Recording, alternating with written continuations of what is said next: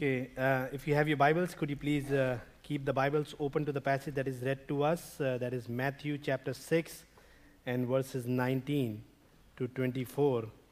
And while you are still opening your Bibles, let me also express my gratitude to Pastor Joel and, uh, and, and the team of elders for having me and my family here. It's so good to you know, see another local church and how uh, God has been working through the life and the ministry of this church. And uh, particularly, I was very encouraged to see six new members being added into the, this body this morning. It's so, so, you know, uh, so good to see that people are being added into the fellowship uh, here as well. So, so yeah, very, very thankful to God. you know, I, I, I, mentioned just now that uh, my family and I moved here in 2019. So it's been over three years uh, since you know we have lived here. And uh, during our time here, people from India, my friends, my family members, they have often asked me, "What is it like to live in the U.S.? What is life like in the U.S.?" And I tell them, in some ways, it's very similar. It's very similar that uh, you pay your bills, you clean your house, you go to work, you send your kids to school, you belong to a local church where you serve, where you, you, know, you belong, where you use your gifts, where you get you know, ministered by others, and you fight against sin and temptation. So, life in the US is very similar to life in India. But in some ways, life here is also very different. It's different in that uh, US is very clean and the noise pollution and the air pollution is certainly very less. Everything here is so big and spacious as compared to India. Everywhere, everyone here seems to be very time oriented. So every time I go for meetings, I need to know, you know, I need to finish this meeting in half an hour and I can't just go on and on and, and be long winded. I, I, I have to be considerate of people's time. And uh, I remember when we first moved here, I had to remember to drive on the right side of the road. and uh, my wife Julianne often reminded me to follow the lanes and use horn only in case of emergencies. and I still have to remind myself that uh, here in the US, texting is more appreciated than a phone call. So life here is similar, and at the same time, it's, it's very different. Well, this morning we are considering one of the sections of Jesus' famous sermon, the Sermon on the Mount. And it's worth reminding ourselves that the Sermon on the Mount is all about how followers of the Lord Jesus Christ ought to live differently from the world. Like everyone else, we, those of us who have professed faith in Jesus, we still live in the world full of sin, suffering, and temptation. But as followers of Jesus, we ought to live differently and counterculturally from the world. In chapters 5 to 7, Jesus tells us how we are to be different from the world. So in chapter 5, Jesus challenges us to be different in our moral life. Unlike the world, there has to be no hatred in our hearts, no lust in our looks, no lies on our lips, no leaning of our rights, and no limits of our love. That's pretty much chapter 5 of Matthew's gospel. And then in chapter then in the first half of chapter 6, Jesus challenges us to be different in our religious life. Yes, uh, we are to fast, we are to pray, we are to give. That's what Jesus commands us. But we are to do so differently from the religious Pharisees. Pharisees do it just for the sake of showing it to others that's why they are called Pharisees. They are, you know, displaying their righteousness to show it to others. But we are to do so differently, Jesus says. And here in the second half of chapter 6, we see that we are to be different in our values and in our ambition. And this time, Jesus contrasts his followers not with self righteous Pharisees, but with secular materialists. And like he does in these verses, Jesus talks a lot about our attitude towards money and our attitude towards possessions. And what he says in these verses, the verses that, that have been just read to us, is so very crucial. Just think with me for a minute. Think about the area where we live. You know, we, we live in one of the wealthiest nations of the world. I live in Loudoun County, and it's been said about Loudoun County that the average salary per household in Loudoun County is over $130,000 a year.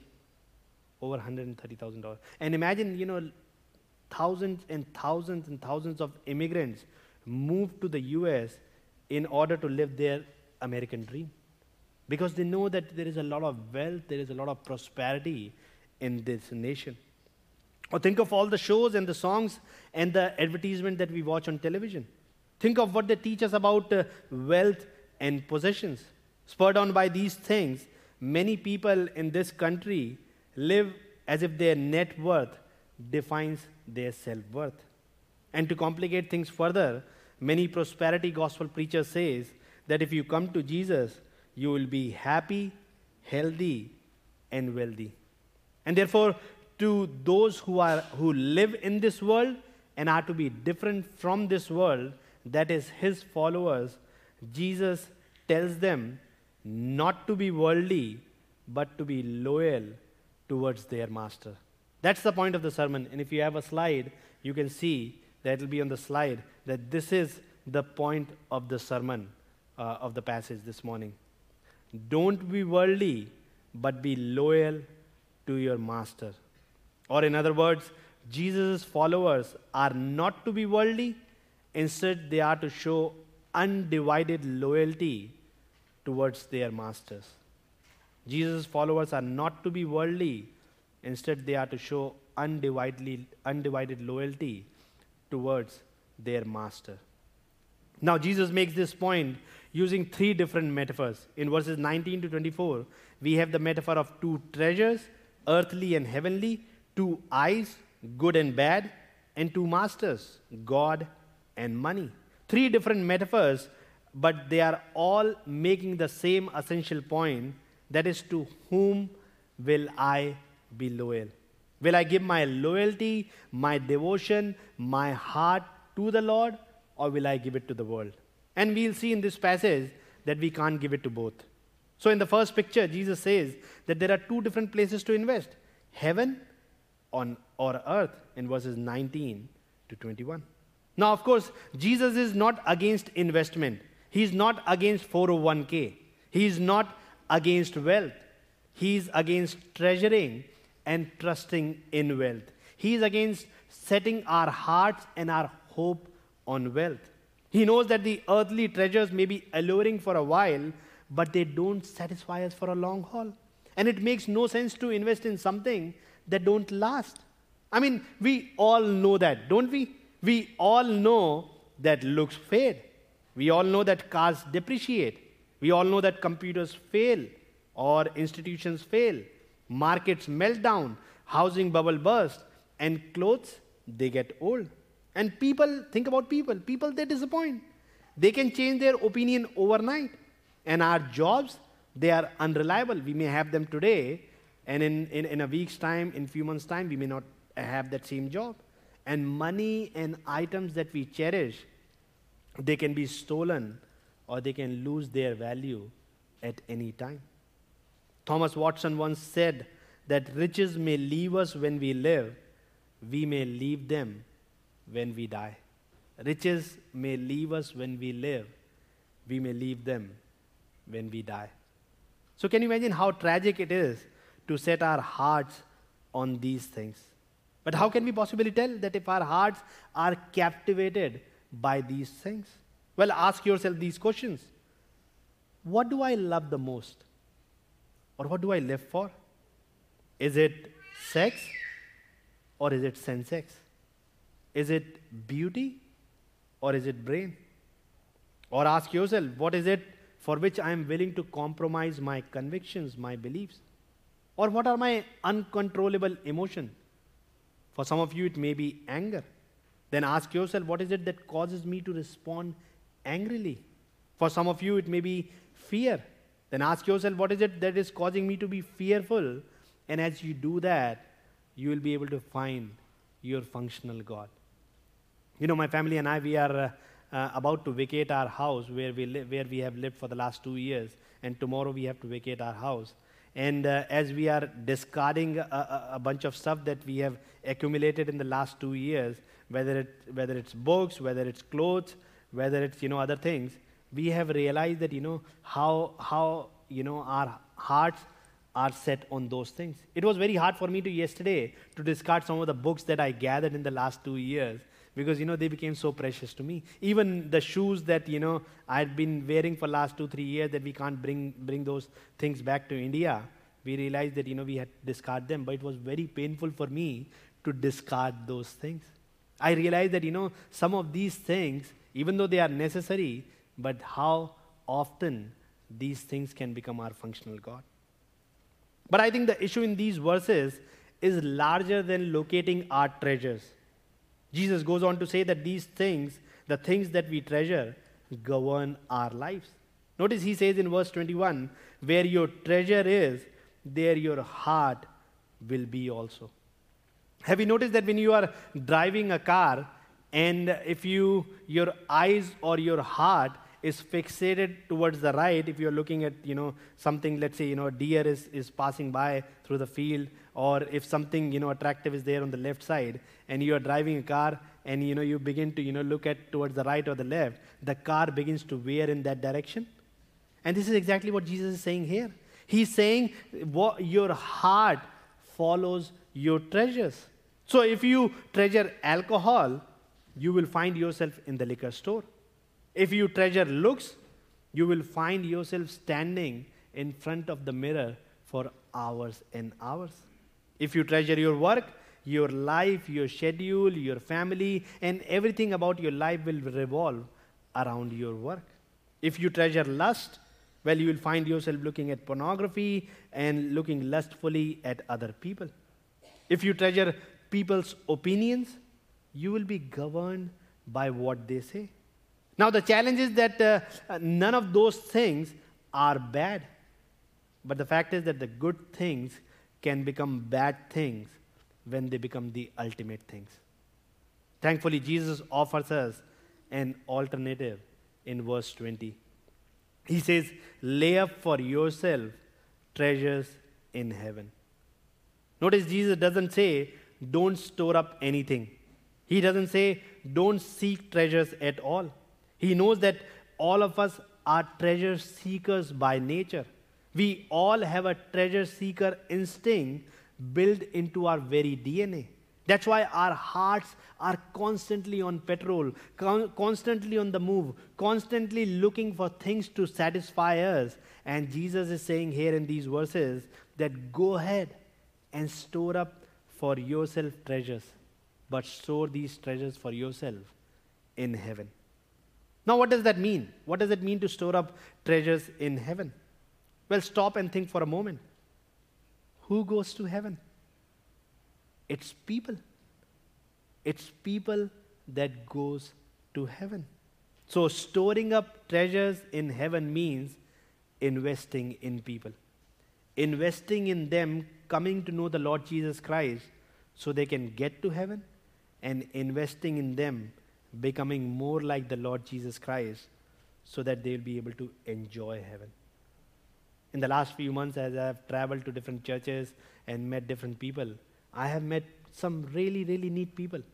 People who have a lot of wealth, but they have utilized their wealth to store up treasures in heaven so that the gospel would be preached, so that people would uh, be benefited by the ministry of the local church. I have met people who have offered up, opened up their home so that uh, missionaries could come and live in their home because they have this mindset of storing up treasures in heaven. And friends, you and I can also do that. That's what it means to store up uh, treasures in heaven.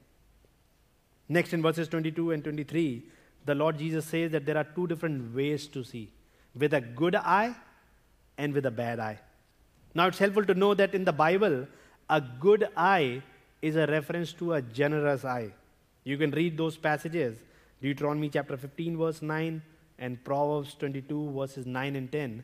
They talk about uh, what it means to be a good eye. A good eye is a reference to a generous eye. And a bad eye is an eye that is evil, mean spirited, and greedy, that covets others' property or uh, uh, you know others' thing. It could be looks even.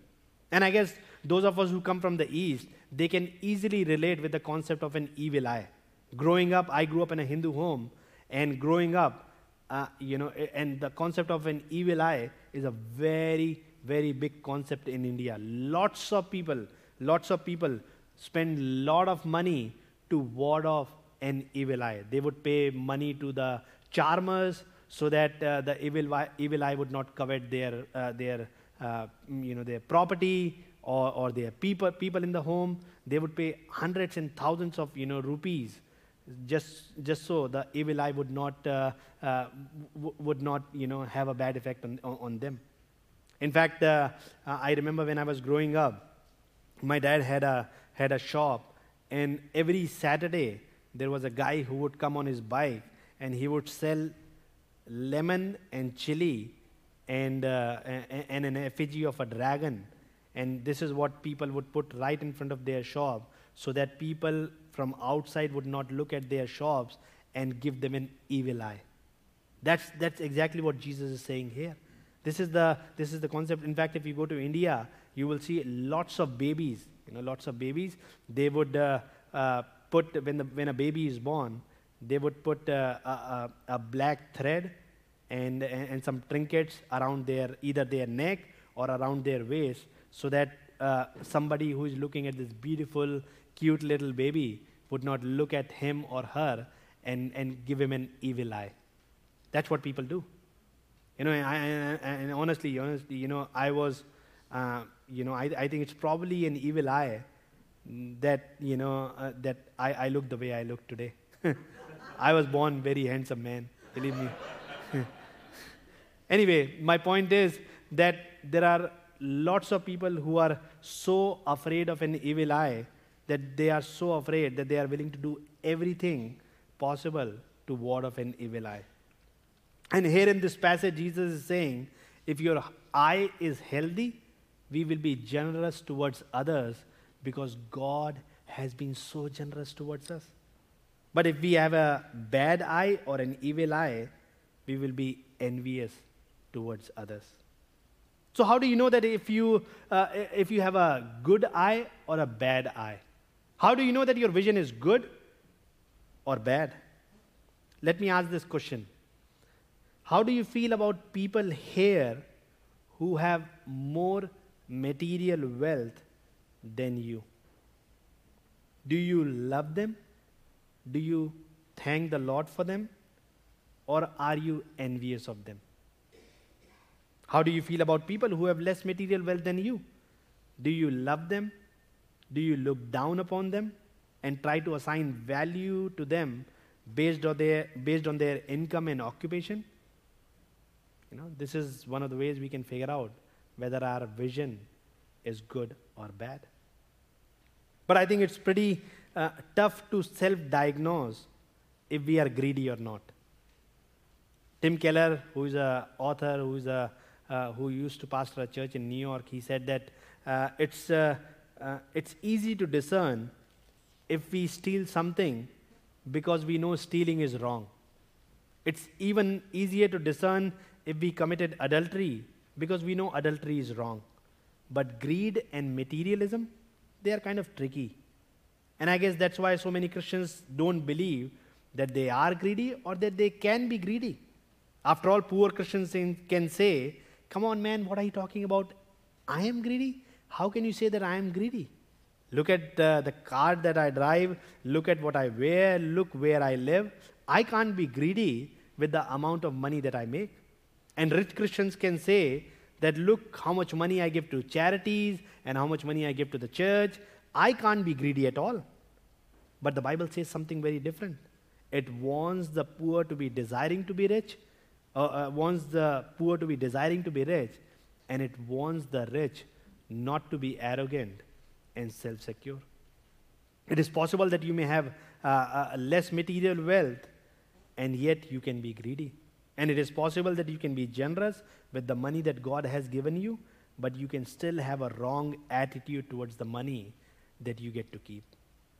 In his sermon on Matthew chapter 6, the passage that uh, we just read, Tim Keller mentions a story about a man named Robert Keayne. And he gets this story from a book called God and Mammon in America. It's it's pretty fascinating story, you know, as I read this story. He, he says that uh, Robert Keayne was a member of, a, of the first Congregational Church of Boston. And Robert Keayne was doing pretty well uh, as a businessman. But in 1635, his elders, this church, disciplined him for the sin of greed. And how did they do that? It was because he was selling his product at 6% profit and the church had decided three or four years before that that he and other Christian businessmen would sell their product for 4% profit instead of 6% profit. So when they found out that he was making 6% profit instead of 4%, 4% profit that the church had agreed to, they disciplined him for the sin of greed. Now you might be wondering, man, oh, where is this story going? This is a very odd story, and uh, what is he trying to, you know, talk about here? well, I'm not certainly, I'm certainly not recommending this practice. I think it's very unwise and unhelpful to put such parameters in place to define greed. But I think one of the things that I liked about this story is that Christians in that body took the sin of greed so seriously. They knew that greed is blinding because, uh, you know, if it is left unchecked, it can lead to all sorts of problems. You know, I've got uh, glaucoma. Uh, it's a condition of an eye where uh, if you don't treat your eye, you can actually lose your vision. And greed is like that. If you don't treat the sin of greed, it can lead to all, uh, uh, eventually lead to other sins. And Jesus is saying, beware of greedy, greediness. Finally, Jesus says that there are two different masters to serve. Let me read verse 24. He says, No one can serve two masters, for either he will hate the one and love the other, or he will be devoted to the one and despise the other. You cannot serve God and money. The picture here in this verse is not that of an employment, the image is that of slavery. Because we can have two jobs, and we know that employment is not that too consuming. But we uh, cannot be owned by two slave masters because slavery doesn't work like that. Either God owns you or money owns you. You can't serve both. Now, what does it mean to serve money? It's not that money has some needs that we fulfill. It's, it's not like that. No, to serve money is to shape our life to receive maximum benefit from money. It is to plan, it is to scheme, it is to strategize, it is to orient our life so much so that money becomes our ultimate identity, ultimate security, and ultimate comfort. And what does it mean to serve God? It means to shape and orient our life in such a way in order to receive maximum benefit from God. God, we, you know, our lives revolve around God, that everything that we do, you know, uh, would actually ultimately bring glory and honor to God. That's what it means to serve God. And Jesus is saying, you must make a choice.